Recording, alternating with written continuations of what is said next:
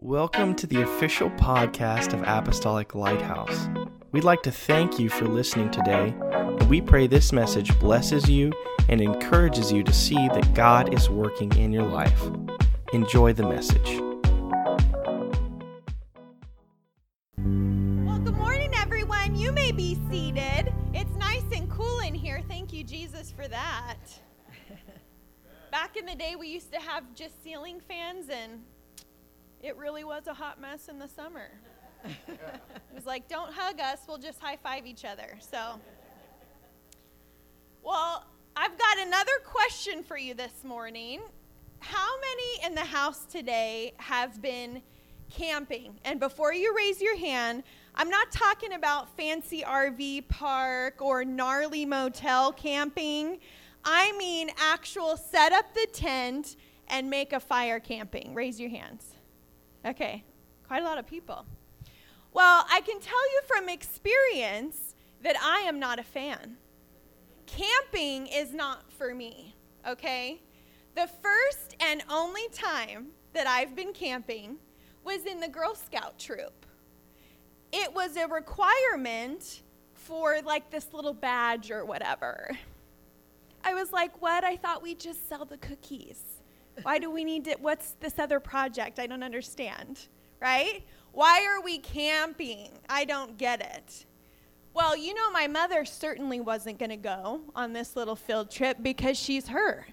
So I signed my dad up for this little adventure to take me and my sister to the campsite. Well, on the big day, it came, and all the parents and their kids show up to this campsite with their gear. And we had to like borrow a tent from someone, you guys, because we're just only happy campers when we're not camping. So we didn't have anything. So we borrowed a tent. Well, bless my dad's heart. He's like putting up this tent. We've got sleeping bags and blankets, and the other parents are there doing the same things with their kids. Well, we didn't realize until we got there and actually opened our tent up that like it's a sin to call it a tent. I don't even know what that little thing was, but it wasn't a tent. It was like a small doghouse. That's what we borrowed for this guy, this tall person, and then two little nuggets, right? It was perfect for me and Renee, like a little dollhouse, but I'm like, where's my dad gonna sleep? Okay. And to, just to give you an idea of how small this thing was, my dad couldn't fully stretch out without like his feet busting through the nylon on the side of the tent, okay? And then next to us in our sad little situation is like the Ritz Carlton outdoorsy family. They've got their multi room zipper divider wall tent, and like, you know, they've got these chairs with cup holders.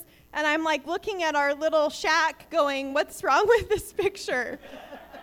like, what? What? I don't get it. I like made friends with them really quick so I could go, can I hang out in your extra room? You know? And then next came the realization that if I needed to use the restroom, I'm like looking around, oh, you have to hoof it. Like, thank God there was facilities, but you got to like grab a friend and go, you know, a mile that way to find a restroom. Again, no thank you, right? So we make the best of it. We roast the marshmallows. We tell stories around the fire at nighttime. It's probably the people with the big tent telling the stories, but whatever. They had stories to tell. So, and then it was time to turn in for the night. Well, my poor dad had to like fold himself up like a taco and then turn sideways in order to fit into this pup tent. And then Renee and I got into our sleeping bags and we said our prayers that we would survive the night. And dad turned off our little lantern and so that we could all go to sleep. Hi. Do you know me? If you think I am going to fall asleep to the actual sounds of nature, you've got another thing coming. My dad can sleep anywhere. He was snoring in like two seconds. I had to sit up and listen and stay awake just in case bears decided to attack us, okay? So that he could scare them away. Well, sure enough, in a matter of hours, and I'm just listening, we had a visitor in the middle of the night. a critter decided to pay us a little visit. They assumed our tent was the snack tent because of how small it was. Well, that little monster was just pushing around our tent against the nylon siding. So I did what any brave little Girl Scout would do. I woke my dad up and told him to deal with it. well, by the time he unfolded himself, from the pretzel that he was in and waited for his legs to regain feeling, that little thing ran away. And I'm surprised we didn't just pack up and leave. Like, where'd the little people go? Yeah, it makes sense. They're gone in the morning, right? We didn't leave. We stayed because the only way to get the badge is to camp for the whole night. And we made it this far. We're going to get the iron on badge, okay? Well, we made it through. I got my iron on badge, and I've never been camping again. what a story. Well, when most people go camping, the scenery is generally nice, right? Looks a little like this it's green, maybe there's a lake for fishing or swimming. And then there's usually a fire pit, or you can build a fire at night to roast marshmallows. For the record, our tent was smaller than what's pictured here this has like windows. It was like, how do we even get in this thing? Well, when God brought the Israelites out of slavery from Egypt, setting up camp looked a lot different. Not green, desolate. Not lush, dry, desert, barren. If you don't hear anything else today, hear this. Sometimes the rescue looks like wilderness. Sometimes the rescue looks like wilderness. Sometimes separation looks like loneliness. And sometimes protection looks like rejection. But they were not alone. God was in their midst. Exodus 13, verse 21 says, And the Lord went before them by day in a pillar of cloud to lead the way, and by night in a pillar of fire to give them light as to go by day and night. And verse 22 says, He did not take away the pillar of cloud by day or the pillar of fire by night from before the people. So even in your darkest hour, if it was God's intent to take you there, He will be with you yes. and He will yes. see you through. Yes. Amen. Amen. Thank you, Jesus. Thank you, Jesus. So if we could just put that slide back up, Renee. So, pillar of cloud by day, pillar of fire by night. The incredible thing is on the on the side with the night, you can kind of see all of those tents surrounding, right? So at any point in the middle of the night or at any point in the middle of the day, the Israelites could open up the flap to their tent and see God is still with us. God is still in our midst. As long as He's here, we're going to stay here. They weren't anywhere special. Look at that. Suddenly, my Girl Scout trip looks like a Hawaiian vacation in comparison to the Saharan desert, right? So, Mount Sinai, the wilderness, it wasn't a comfortable place, but God was in their midst. Sometimes we ask, why is this happening to me? Well, sometimes the only way to get to where God wants to take you means enduring the wilderness to get to the promised land. Sometimes the wilderness is on the way to the promise. Sometimes the wilderness is on the way to the promised land, to the fulfillment of the promise. The Israelites were God's chosen people, his favorites. And of that group, Moses had a very special walk with God. The Bible is the living word, and each time you read it, God's going to show you something different that's going to speak to you right where you're at. Well, the Bible refers to Moses as the meekest man on earth. He would literally fall on his face before God and seek God for every step that he took, for every move that he made. One of the scriptures that I've referenced before and that I love is Exodus 33 17. And the Lord said unto Moses, I will do that which you have asked, because I am pleased with you, and I know you by name. In rereading this passage in the book of Exodus, God showed me something new, something different, something I hadn't seen before. In the verses before this one, Moses is actually asking God about the future, about where they're going to go next. And watch what Moses says in verse 15. This is Moses talking to God. Then he said to him, If your presence does not go with us, do not bring us up from here. The here is the wilderness. The here is the dry, the desert, the barren, the, the confusion, the, the pain, the circumstance, the trials. That's the here. But Moses is saying, I want to go over here and I want to move from this place. But if you're not going to go with me, yes, yes. then don't bring me from here. Yes. Lord, I'd like to go over here. I'd like to do this thing. I'm praying for this answer. I'm praying for this blessing. But if you're not going to be on the other side when I get there, if you're not going to be in the answer, if you're not going to be in the blessing, then don't take me there. Don't give it to me. Yep. That's right. Amen. And now we can read verse 17 again. It's so impactful. So then the Lord said to Moses, I will also do this thing that you have spoken. I will do this thing that you have asked because you have found grace in my sight. I am pleased with you and I know you by name. So God's saying, okay, I won't answer unless I'm going to be in the answer. Yes. I won't give you your request yes. unless I'm going to be on the Thank other side when I take you there. We've got to understand that as long as we are in his presence, as long as we are in His perfect will, as long as we are walking in His way, He will see us through. Yes, amen. We've got to get to the point where we are less concerned with what everyone else is doing and more concerned with what, where He is leading. Yes.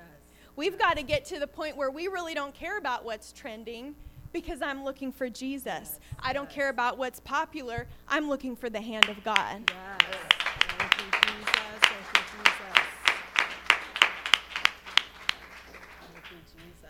You may be familiar with the story of Ruth in the Bible, and she married Naomi's son. And so Naomi became her mother in law. Naomi actually had two sons, and two ladies married each of her sons. So she had one daughter in law by the name of Ruth and one daughter in law by the name of Orpah.